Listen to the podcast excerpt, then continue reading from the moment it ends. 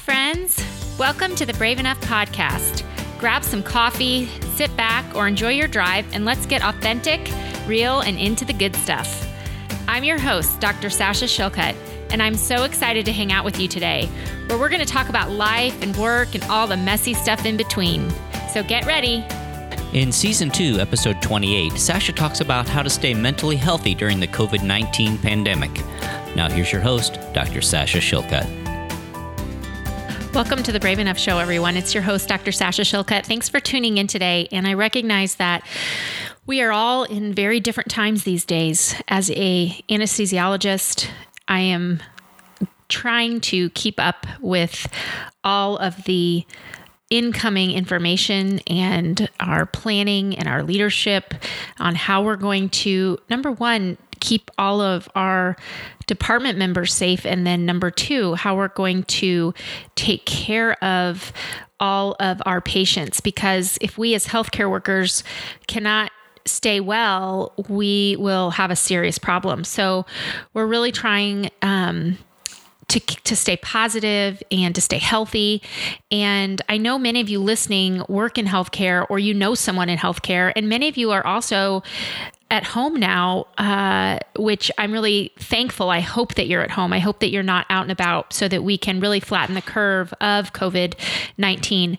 And so I am going to do a little pivot, and I thought that we would take the next several episodes and just talk about what's really going on in my life, what I'm doing with my family to stay healthy, to stay mentally okay, and how I'm coping with all of this, and probably, hopefully, encourage all of you in similar ways. I want to encourage you, if you're listening, to pick up a copy of Between Grit and Grace. It's just a amazing book that really, if you think about it, it's the perfect time to go through something like this because it's all about self reflection and internal growth. And you can pick it up at Barnes Noble or Target or online or really any bookstore, Amazon. But I want to encourage you to read it if you have not read it yet, just because I think it's so applicable to our time that we're going through in life right now and how we're all really needing to embrace a g- growth mindset and how we really need to be gritty and yet give grace as things are constantly changing in our world day to day to day. I can tell you as an anesthesiologist what was proper and right for us to do yesterday, today we're finding out we have to kind of pause and pivot and do something different. And so I think it's so important that we all take this time to kind of self reflect. And I would love for you to just tell me what you think about Between Grit and Grace. If you've read the book, please post a picture of it online and give me a little shout out. I'd love to hear your thoughts. But I thought today what I would talk about is how I'm staying mentally healthy during COVID 19. And I feel like I'm in a position where I can talk about this because so much of my focus in the last couple years has been on wellness and resilience. And you know, I speak about this all over the country. But I don't think there's ever been a time in my life, I know personally, where wow, I really need to do mental check ins with myself day to day to day. And also, those that I care about and love. And so I just thought we would talk about kind of mental well being today and give you some practical tips on what you can do to feel uh, that you are in control of your mental health during these times. So, obviously, I am not a psychiatrist, I'm not a psychologist, although I speak a lot on these issues and I have a lot of um, uh, interest in them. And I speak quite frequently with psychiatrists and psychologists because I work in an area of medicine that is high acuity and a lot of stress and burnout, and that is anesthesiology and surgery. So, for those of us in perioperative medicine, I think one of the coping mechanisms that we often use that are healthy are mental check-ins. And I didn't really recognize that this is what I was doing until a couple years ago when I read an article about it and I thought, "Oh my goodness, I didn't realize that coming out of my years of burnout, I really learned how to have mental check-ins with myself." Now for me, a mental check in is something that I can go a couple days and not do, and I can feel it when I stop.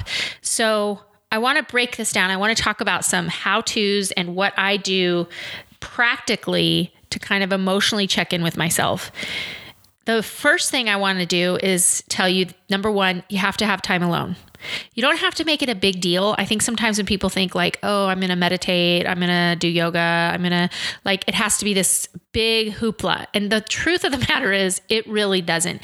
You can have a mental check-in with yourself for 5 minutes um, in a bathroom stall at your work if that's all you have that day. You can escape, go to the bathroom, sit down and just find some privacy there and have a five minute check in with yourself. I mean, seriously, it doesn't have to be this big, onerous thing to have mental check ins with yourself. So, I really want to say the first thing is you have to have time alone with yourself. If you don't have time alone with yourself, you won't be able to gain clarity on how you're doing mentally. I my favorite things to do, especially right now in the midst of our pandemic, is to walk. Now, I recognize I live out in the country, so I can physically distance myself from society quite easily, and maybe you can't. But even if you just walk around your house, um, get outside and just move your body, it's really hard to if you turn off everything, turn off the music, don't listen to a podcast, it's really hard to escape yourself when you're on a walk. And I think that it can be so revealing because what happens to me when I start walking is it's not like I look around and I go, oh, everything's fine. That's actually the opposite. What I do is I go, okay, I'm not doing okay with this issue, or I'm worried about this person, or I'm scared about this. And then I'm able to kind of self coach and talk to myself and really dig deep and go, okay, do I have any control over this situation that I'm stressed about? Nope, just my reaction. That's all I can control. So why don't I lay that to rest?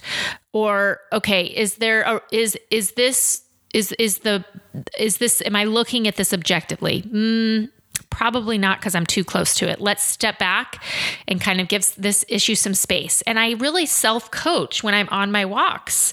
And I can tell you that time alone with yourself, whatever you're doing, whether it's a 15, and I'm not going for an hour walk, you guys, I'm going for like a 15 to 10 minute walk. Sometimes I just walk down to the mailbox and back a couple times.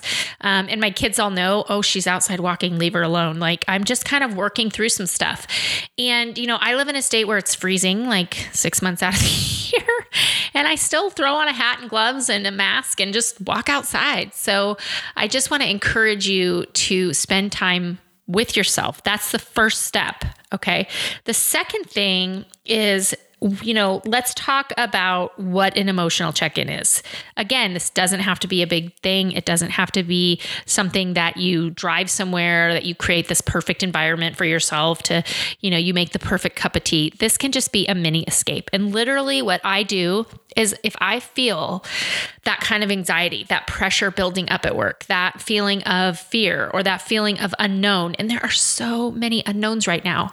I mean, we are literally living day to day with information coming out at, at on COVID 19 as what we should be doing as a community. And it's changing, right? Every day it's changing. So there's a lot of fear and there's a lot of unknowns. And the biggest thing is when you have these emotional check ins, for me, it's just five minutes of when I feel that kind of anxiety building, I'll go, okay, what do I know to be true?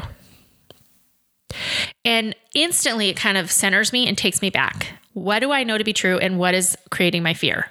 And many times the things that are creating my fear, I have no control over. And if you and it it actually is a good thing.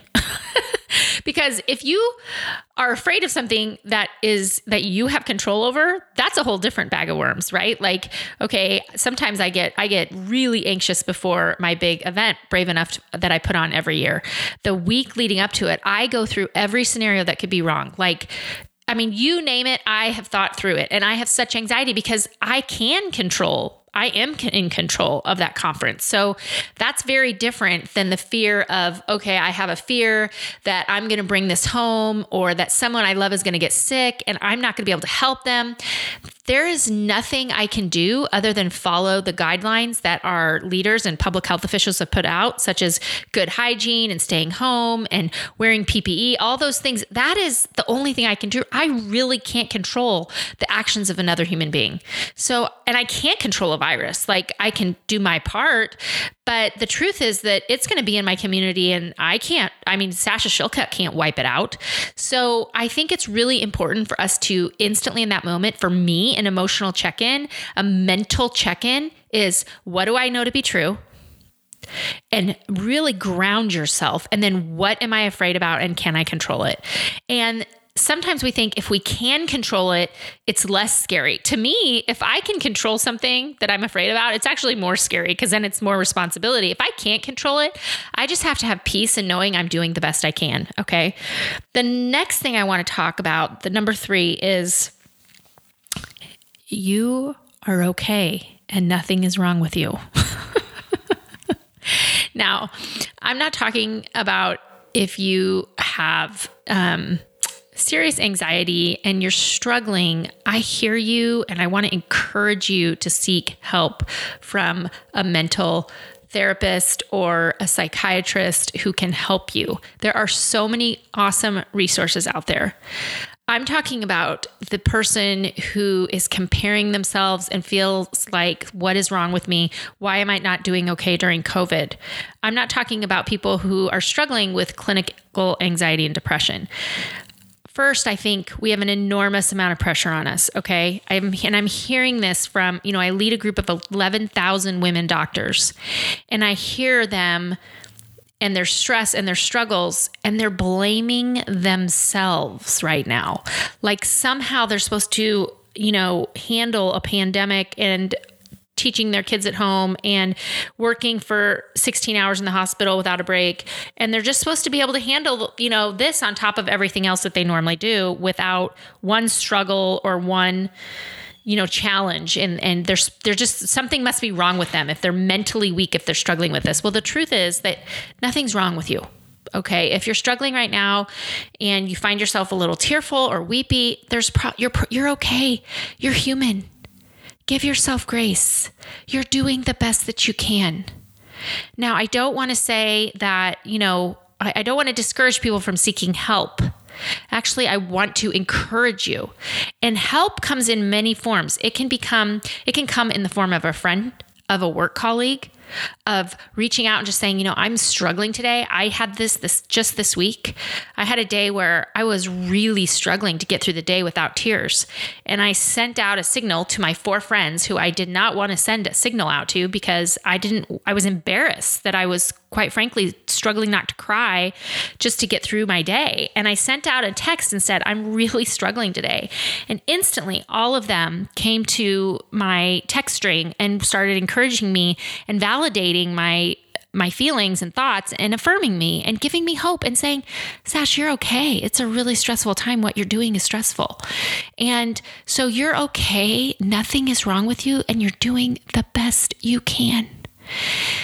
And if you're struggling to get out of bed in the morning, if you're really struggling, if you're having, you know, a lot of anxiety, please call and seek help because you don't want to be struggling right now when you there's help for you.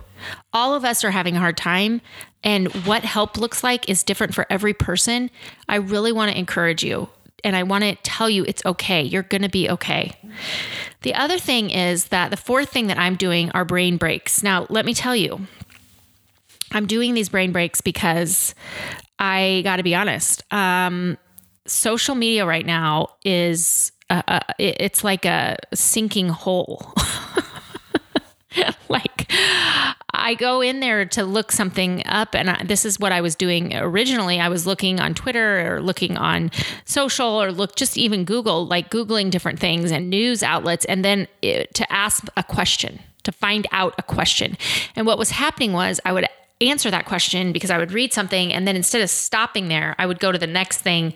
Oh my gosh, I don't know anything about this. And then I'm reading about that and I'm getting depressed about this or I'm getting nervous about this. And it just became this snowball.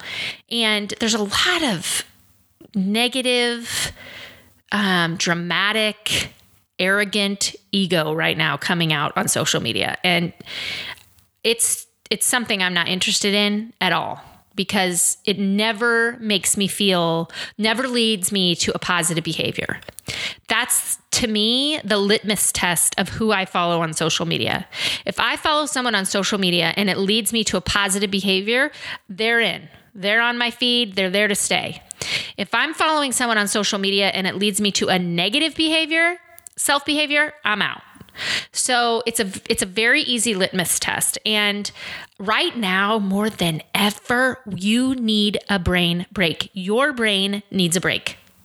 Because chances are at work, you're having to work in ways or work and do things that you've never had to do before, or just in a different pattern than you've had to do before. So that's requiring your brain and requiring energy for your brain. And then you go home and you're probably, if you're like me, you have children who have homework and schoolwork that maybe they struggled with during the day. And you got to check all the boxes and make sure everybody's logging in and doing their Zoom and checking all the stuff and handing it all in. And it's that requires your brain. And so your brain needs a break. So, what I have been doing is I have been sitting in the sun with music in my ears for 10 minutes a day at least 10 minutes a day. I try to do maybe five minutes here, 10 minutes there. I just find sun wherever I am, even if I'm at work. I go to a window and I just sit there if the sun is hopefully shining and I play music for five minutes and just give my brain some rest. The other thing, and I cannot stress this enough, is sleep. So many of us are not sleeping well right now, and I recognize this. You really have to sleep. Sleeping is the most it's the most healing and regenerating time for your brain. I don't know if you know that, but that's when all the scavengers come out and they soak up all the free radicals, which cause a lot of negative breakdown in your brain, basically.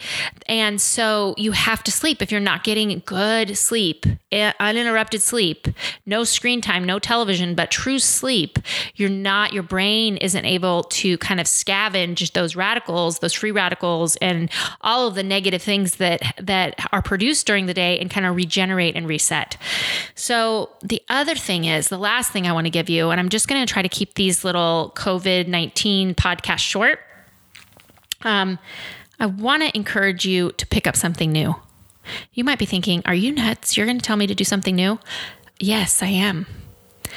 Maybe you haven't played the guitar and you've always wanted to. Maybe you haven't read a book for fic- a fiction book in years. Maybe you have never you haven't written in your journal in years.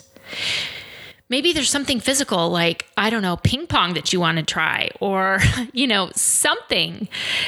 Try something new that will stimulate your brain.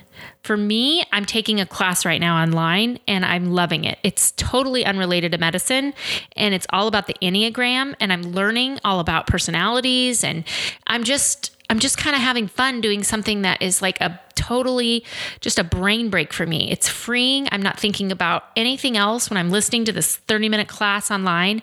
And I'm feeling accomplished because I'm doing something that is healthy. So I hope that I gave you some tips today. I want to encourage you if you're struggling, please reach out to someone, whether it's a friend, it's someone at your church, it's someone that you work with, it's a medical licensed therapist or a psychiatrist. Please, please, please reach out. You don't want to be struggling right now. It's such an important time that we keep our brains healthy. And remember, that takes effort and energy. So thank you for tuning in. And as always, live brave. This has been an HSG production.